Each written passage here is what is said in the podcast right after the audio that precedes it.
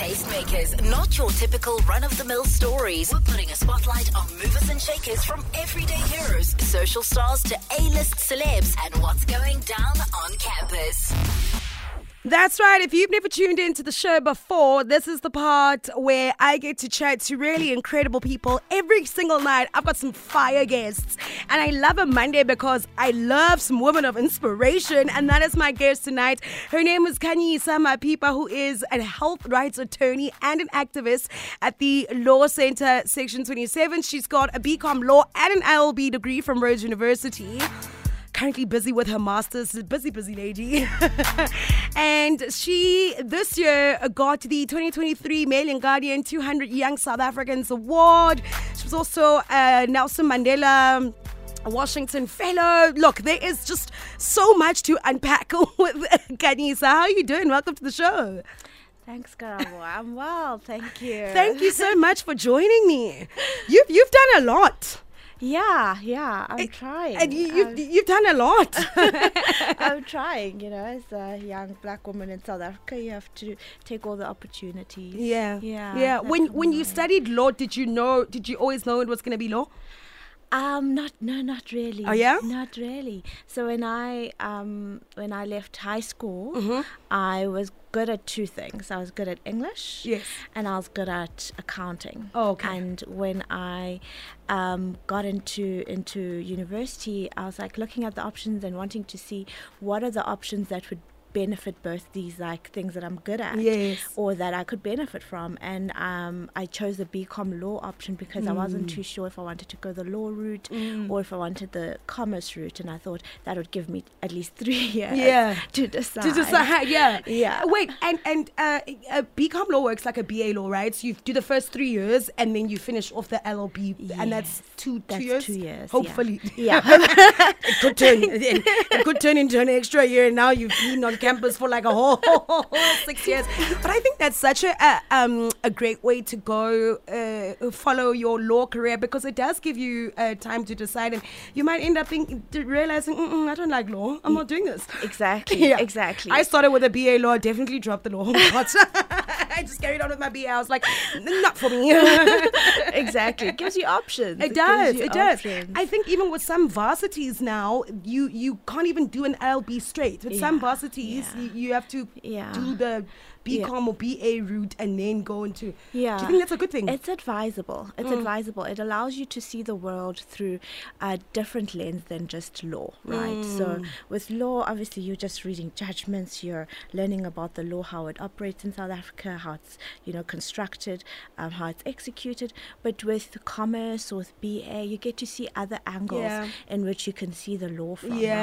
right? So a business angle, a political angle, uh, Oh. you know, socioeconomic angle. Like you get to see the full picture, Mm. and that's I think um, what the benefit is Mm. is that you get that added advantage of being able to be diverse even in your arguments Mm. right um, so when you do eventually graduate and you do become a lawyer you can see things from a multitude of angles Mm. so yeah i would i would definitely um, advise Yeah. that someone do a bcom law or ba Yeah. law or, or something else with the law degree Mm. um, because it just benefits you right through Somebody once even said to me when I, I, I think I, I'd been mentioning to a lawyer how, yeah, I tried to study law in first year but didn't work out, mm, left it. And they were like to me, actually, you'd find if you go back to varsity now and you, you, you try it again, you might enjoy it now after all the work experience and all of that. You might find Yeah. the content a lot easier to grasp Yeah. than you did back then. Yeah, It's always so interesting that it's never really too late to pursue uh,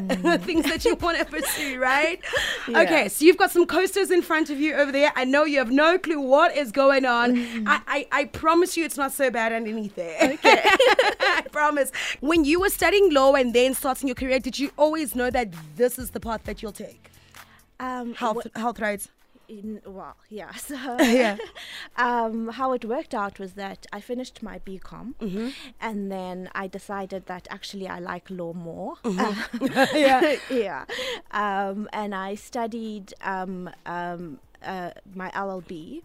But while I was doing my LLB, I was involved in all these um, societies and universities, Mm. and university that um, relate mainly to um, um, human rights. Yes. So the one that um, I was particularly fond of was legal activism. And what we used to do is we'd go out into Joza, which was which is a township in in, in Grahamstown or Makhanda now, um, and we would. Um, train people and teach people about, educate them about their rights in the constitution, and just you know seeing people's faces just light up at the information and just um, understanding or just coming to to, to know about the entitlements that they have in the constitution. Yeah. That's I think where the spark came from. And I was like, okay, this, This is what, it. This is it. this is what I want to do. Yeah. Um, I spent a little time in corporate because you know um, um, uh, I worked um, for for a, an, a, a firm. Mm. Um, they had paid for my some of my studies. Oh, so you had to work that So- off. yeah so um and yeah i mean corporate was a, a good journey in the sense that it, it showed me i guess what i don't want to do with my life and uh, just reinforced um the the activism in me um and i think when when that came to life even more was um 2017 a friend of mine moved to, Cape, from cape town to johannesburg to um um, start a chapter of this organization called Fun Learning for Youth. Um, and basically, what we do is we go out into into the township, we go to Alexandra, um, um, and we uh, tutor mathematics Okay. to students there. It's three hours on a Saturday from 9 till 12. And, you know, I'd been lost in corporate, I'd been enticed by the money and all of it. And then I, my friend was like, Don't you want to do this with me on weekends? And I was like, Okay, cool. So we started doing that. And um, again, that thing came back where I was like, I love doing this. Like, I would literally look forward to Saturday mornings where I was like, I'm driving to Alex from Pretoria. I'm driving to Alex and I'm going to see these kids. They're so smart, you know, and all they need is just that extra bit of like support that extra bit of um, guidance in their education to be able for them to get into university and, and change their lives. And i think from then i was like you know what? I want to feel this every single day with my career you Yeah. know? I want to feel this in what i do. And that's why why I made the change. Um, it wasn't an easy ma- ch- change to make, but but yeah, it was done nonetheless. it's done. On that note, let's flip your first coaster, coaster number one. what does it say? Purposeful work. And that is exactly what you do. Your work is so purposeful, and it's also just been beautiful hearing what it took.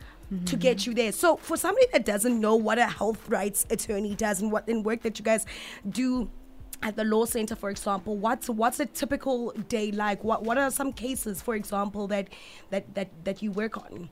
Yeah, so I do. I focus a lot more on sexual reproductive health rights, and as you said um, in the intro, and um, a lot of that work entails um, the right to an abortion, um, the right to contraceptive care. Um, yeah, so um, I work a lot on that, and you would be surprised because you know um, abortion is something that's legal in South Africa, Yeah.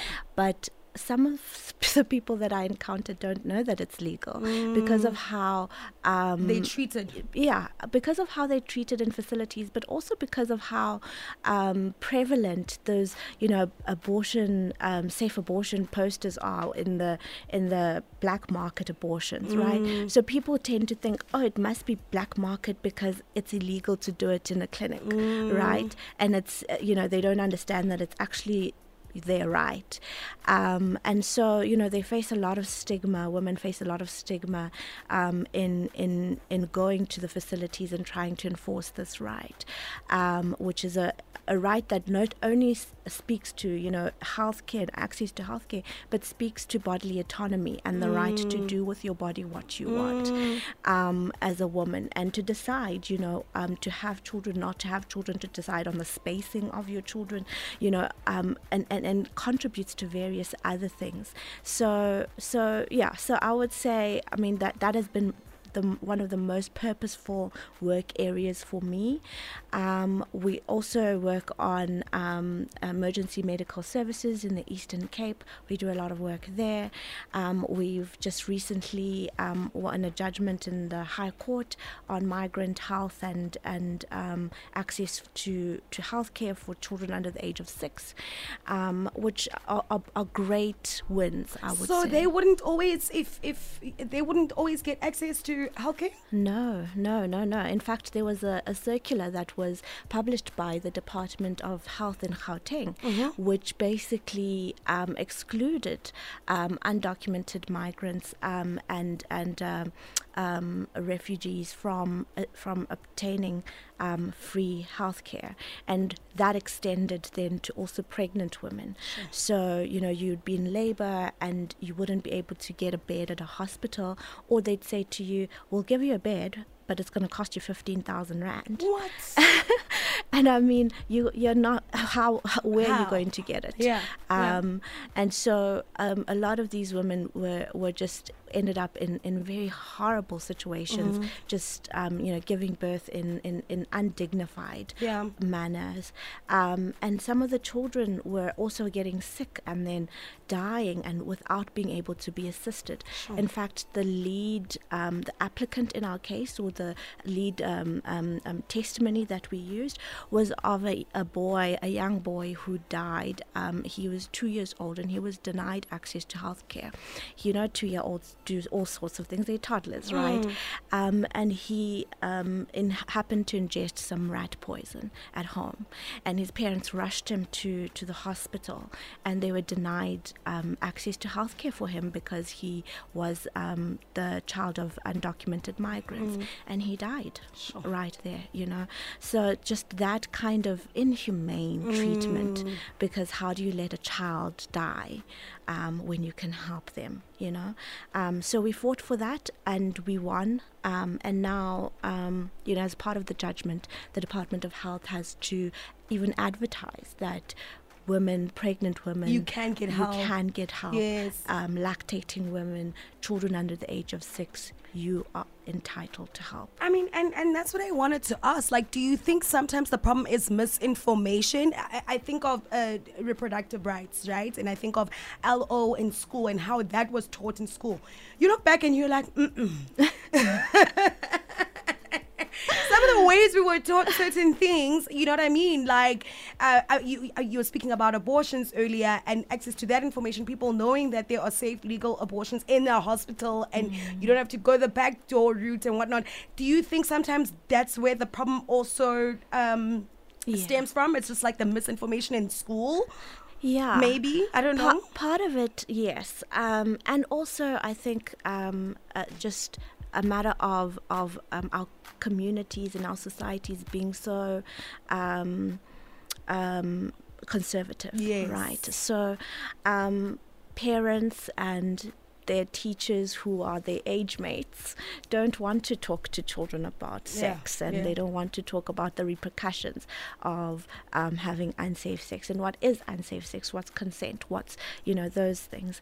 Um, and so, you know, as part of what the work that we do as well at Section 27 is we go into schools and we tr- um, teach children about um, sexual reproductive health, but obviously we have to work within the scope that the teachers and the school and SGB and, and the parents will allow. Yeah. So sometimes we can't venture into topics like abortion, we can't venture mm. into even topics like contraceptives. Yeah, we'll go, um, no, no, no, no, not that part, not that part.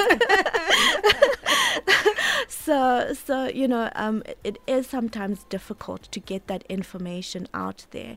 Um, and, you know, last. Uh, a, a, couple of weeks ago, we had a, a meeting with uh, the MEC of Health in Eastern Cape, and um, the the director of maternal child and health in the Eastern Cape Department of Health um, actually said, you know, the the people that come to them for abortions the most are between the ages of 12 and 15. Sure. So I mean, and those that's the age group where you're still in school and you're reliant on your education to provide you with that information. Mm. And if it's not because, you know, your parents don't want you to hear that kind of thing or the school is shying away from it, then it just leaves you at it leaves you so vulnerable you know? Um, you are at a stage in your life where you want to explore your hormones are running wild. Um, you're a teenager and that is the m- most crucial time when you need to get this kind of information you know in terms of the different types of contraceptives that are available for you. Um, and and in the case that those contraceptives don't work what is what are your options?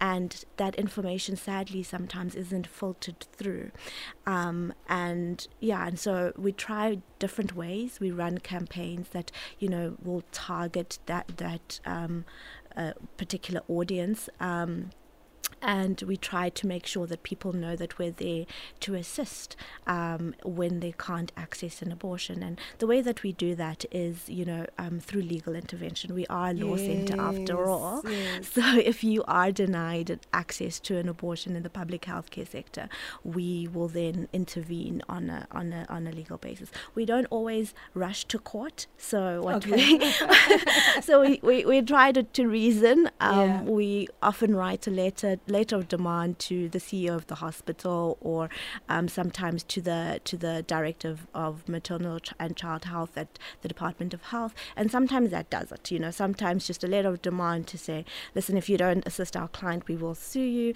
Then they say, okay, okay, uh, we'll sort it out, um, which which is quite telling because that means that the resources were there to help the person in in the first place, and that um, you know they, they could have been helped without the whole intervention of like a whole. Section 27 intervening in this very private, very, um, you know, um, um, sensitive matter. But sometimes that's just what has to happen to to Get things done. Yeah, You do yeah. such incredible work. My goodness. Let's flip your next coaster.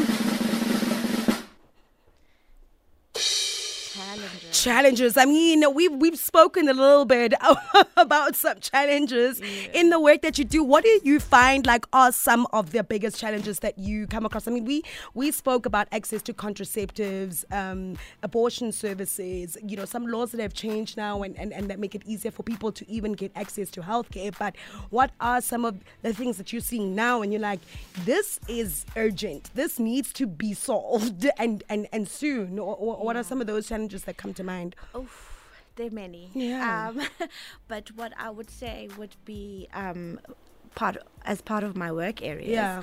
Um, the most urgent for me right now is oncology care in, in Mm. the province.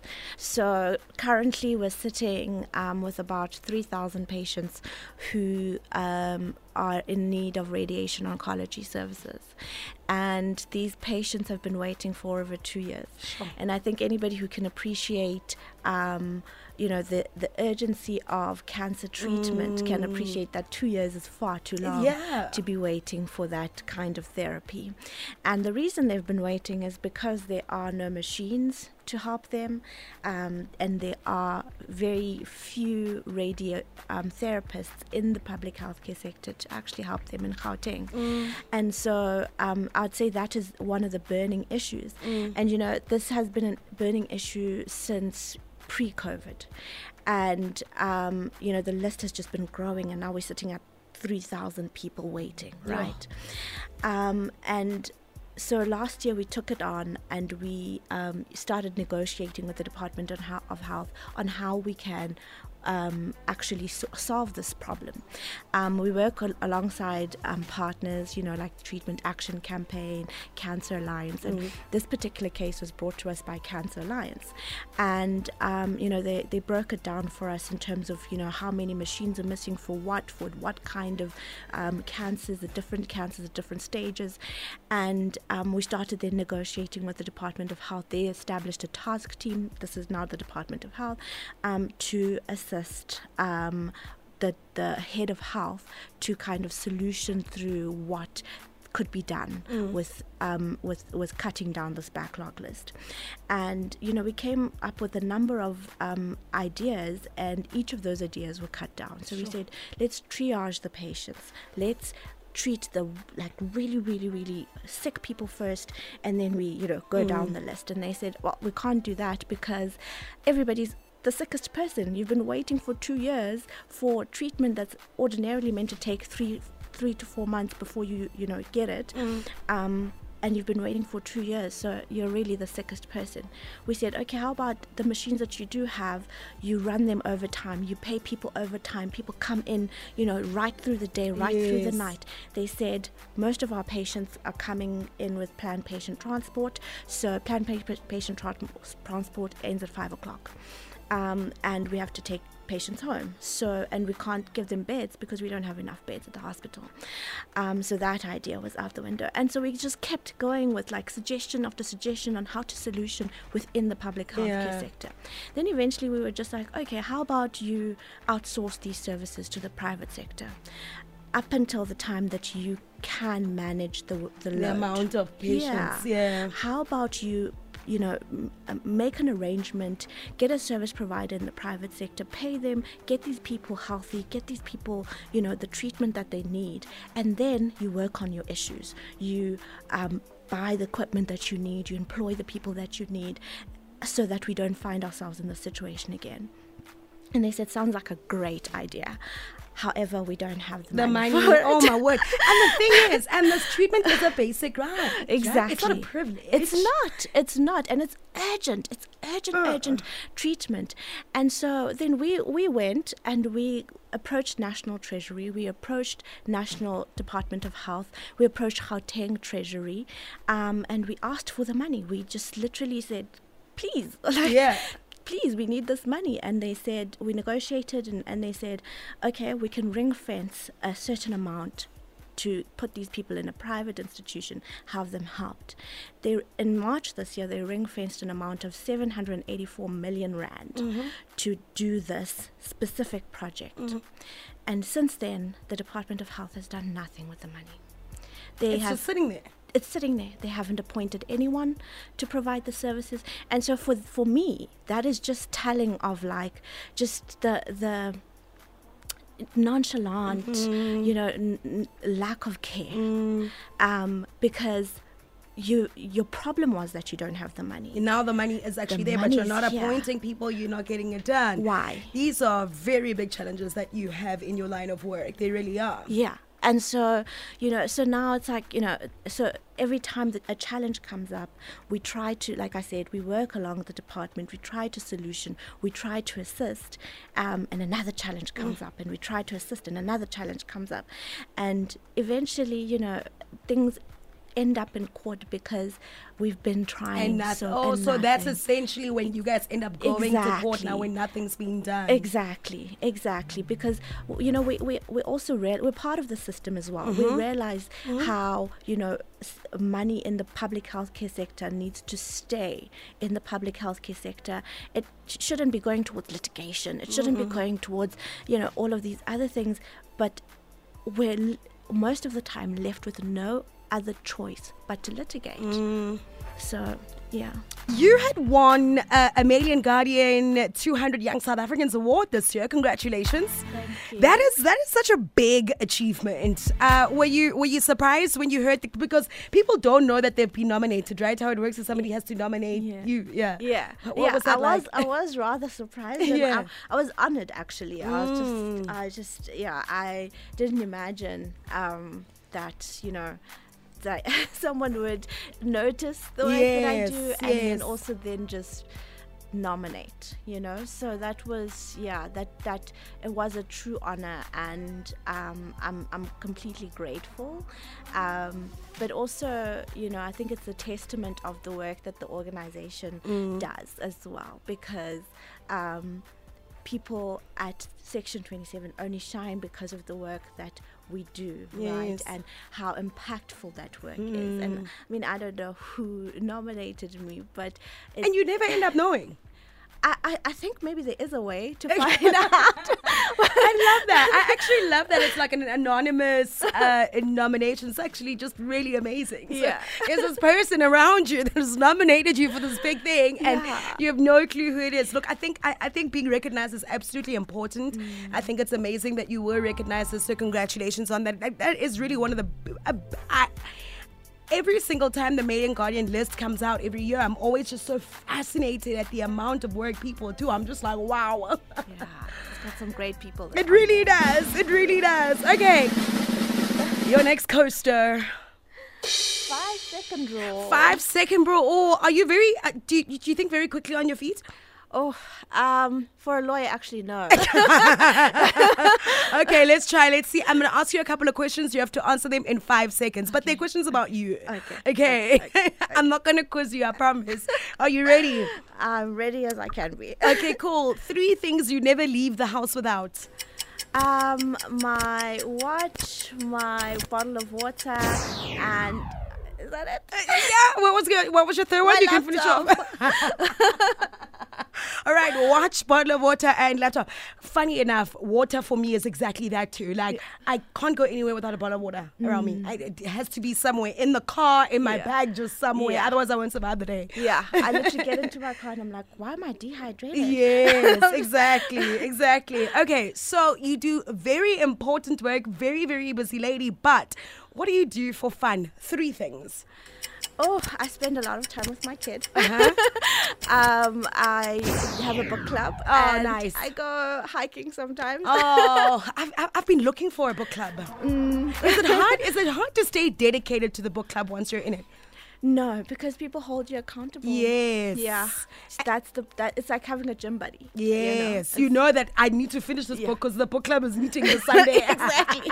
and how often do you guys meet? Once a month? We, yeah, we meet uh, once every two months. Okay, we just, we're just so good. busy, and Yes. it takes time sometimes to read the books. Yeah. and we try to read impactful books. Yes. you know, so, something that might change, and it's a it's a group of you know um, girlies. Yeah.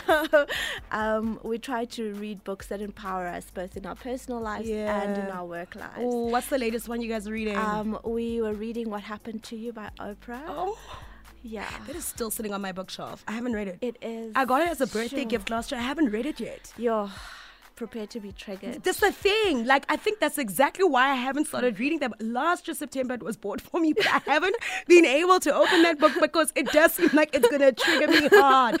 Really? Oh, yeah. my word. It's one of those where you just, Bawling your eyes out. yeah, you just, am I okay? yeah. yeah. yeah. So, it, but it's a. It, I think it's really important to, as an introspective tool, to mm. kind of also check in with where you are. Yeah. Um, and to forgive, you know, instances in the past of things that have happened, traumas that have occurred, that have um, maybe molded you or shaped you or put up, help, you know, made you put up a wall, Yes. made you guarded in some way. And so um, it helps. It helps in that way. Talk, talking about traumas and all of that, the work that you do, you come across very heartbreaking stories. You're, Mm-hmm. you're, you're dealing with very heartbreaking cases, um, things that might not even be fixed in your lifetime, right? Mm. Do you find that you need to debrief a lot with somebody else to help you kind of Yeah. manage the cases that you deal with? Because Yeah. they're quite intense. Yeah, Yeah. no, no, we, and I mean, I work for an amazing organization that provides that kind of support. Okay. So, you know, internally we have, um, you know, we've partnered with a with a um, an organization that does provide psychiatric help. Okay. So the, you know, a psychologist, and you can go there and you can speak about Yeah. the issues that you face. We can, we sometimes have debriefing sessions as a team where we get to like cuddle as a team and cry Mm. Yeah. about some of the the Yeah. heartbreaking issues that we face because it's never just you know it's never just about the issue that the person is bringing because everything is so you know um, layered you know it's it's not just about the access to healthcare it's about the poverty and about how they've been failed in this way and they've been failed in that way Yes. And so you know that also triggers some some um, things in you Yeah. um, as a person so it, it can be a, a little bit depressing Hmm. um, but we we have the support you know it's an organization that provides support for its employees and i think that that is a fantastic part No, I think it's it. amazing. Yeah. Thank goodness. I mean, even the healer needs a healer. exactly. Are you ready for your next coaster, my lady? yes i am All right, let's do this. Okay. Iconic women Iconic woman, and it's so funny that while the music's been playing, we've been we've been speaking about our moms and we've been speaking about women. Who are some iconic women for you? Just women that you look up to or that you feel like have had a very strong and big impact in your life. Oof, um, so many. Mm-hmm. Um, but if I were to have to like limit it to three, I Yeah. would say my grandmother. She raised me. Mm. Uh, my mother and my current supervisor, Sasha Stevenson. Oh, that's amazing. Yeah. So like, and I, I think I've been fortunate enough in my life to be led and to be guided and to be guarded by women, Mm. by powerful women who, um, for whatever reason, just take a, an interest in me Yeah. and and and help me. Right. Oh, that's beautiful. Um. So yeah. Oh, I just got goosebumps my, my because that's not always the experience of a lot of, uh, Mm. of women in, in at work or whatever it is. You know, sometimes you're not even led by a woman at all. I mean, uh, by a woman at all. No, Every manager has been a man. Exactly. Or you haven't come across people that are willing to help you. Yeah. But what do you think it is? Is it about us also, as young women? Going forward, speaking up and saying I need help and identifying those women Mm-hmm. in, in our spaces. I mean, do you think that helps? Yeah, I think so. Um, I think identifying the traits in a woman and, and saying this, I want to be like this, Mm. especially in this aspect. Whether it is work-life balance, you know, how does she do it Yeah. with having a child and working? Mm. I want to learn from her. Or you know, she dominates in the boardroom. Like Mm. she is um, a powerhouse in the boardroom, and she's surrounded by all these men. How does she do it? Mm. You know, um, identifying that one thing that you really want to learn, and then asking that person, please, would you share Yes. that with me? Um, and you know. One one of the other things that I think is so important is being able to learn from your age mates, right? Ooh. So it there's often this like you know um, thing that that happens for some reason or another where we um, become intimidated by our age mates. We become um, um, you know we, we we don't want to ask for help from them um, because she's doing something that I should be doing, or you know she's maybe I'm 32, she's 28, and she's way above in her career than I was at that time, and you don't want to ask for help because you you feel some type of way, and uh, you know my experience has always been anybody and everybody. And if that's a woman and they understand the female experience, particularly the female experience of black and brown girls, um, and they're willing to help me, I will take that help. It Yeah. doesn't matter how old you are, um, who you are, what the color of your skin is. If you are a woman and you understand the woman, a woman's experience, and are willing to help me, I will take that. I love help. that. Um, and it's it, and I think it's it's it's about putting aside your pride, and it's gotten me so far. I think Yes, I just wouldn't- ask. yeah, I wouldn't be this far without it. Like I really wouldn't be this far without just every single step has been supported by I can't think of anything in my career Mm. where I have had a leg up and it hasn't been a woman Sure. Mm. pushing me, you know, helping me, um, encouraging me, you know, even if it's saying my name in the right spaces Yes. you know um, saying my name in rooms of opportunity Mm-hmm. it's always been a woman um, and that for me i think just speaks volumes about the female experience and how we can be um, be be be um, pillars for it for one Yeah, another yeah. in the society and right? paying it forward for the next girl that's coming behind you. Exactly, Yeah, exactly, yeah, exactly. Yeah. Oh, I love that. Mm. All right. Is this your final coaster? Oh my word. All right. Final coaster. Let's do this. Lessons in 60 seconds. All right. Oh, I love this part. So I'm going to ask you, uh, I'm going to say a couple of words, keywords, and you need to tell me some big lessons when it comes to that area of your life. Okay. Um, and it's happening in 60 seconds and it's a couple of words. So give me like a short, punchy answers. Okay, okay, all right. All right, are you ready? Should we try it out? I'll try. Okay, cool. Lessons in 60 seconds. The clock starts now. Biggest lesson when it comes to family. um, always put your family first. They will always be there. Um, doesn't matter what. They are your blood. Yeah. They will be there for you. Yeah. Friends. Um, choose your friends wisely. Choose your friends wisely. You are who you surround yourself with. Money. Um, save as much as you can. Um, the now uh, later always beats now. Oh, I like that. Mental health. um, guard it, guard it with all your your might. Um, it is one of the most, it is one of the biggest assets that you have, um, is your mental space. Hmm? Failure. There's the my gran used to say you can never you can never fall further than the ground. Oh. There's always a limit to your failure, and you'll always be able to get up from it. Oh, yes. I love that. Boundaries. um, important Yeah. very very important very important they allow you to be in a good mental space to have you Yes. know to, to to to save your money to all these so other true. things They stem Yeah. from boundaries. it I've never from thought of boundaries. it that way. yeah I struggle with boundaries still. working on it, working on it. My therapist is working very hard with me and these boundaries. okay, last one, love. love um it comes in all forms and shapes and, and, and, and sizes um, and it can come from um, the most unexpected places but when it comes grab it Oh. and and hold on to it Oh. Love it. Khanyisa Mapipa, thank you so much for joining me. You've been absolutely amazing. I think you're an inspiration. The work that you do is absolutely incredible, but also you're living such a beautiful, balanced life, which is just incredible. Thank you. Thank you for having me. Thank you. And good luck with all the work that you continue to do. I, it's, it's so important. It's so purposeful. It's so impactful and so intentional. Five nights with Karabo on 5 FM.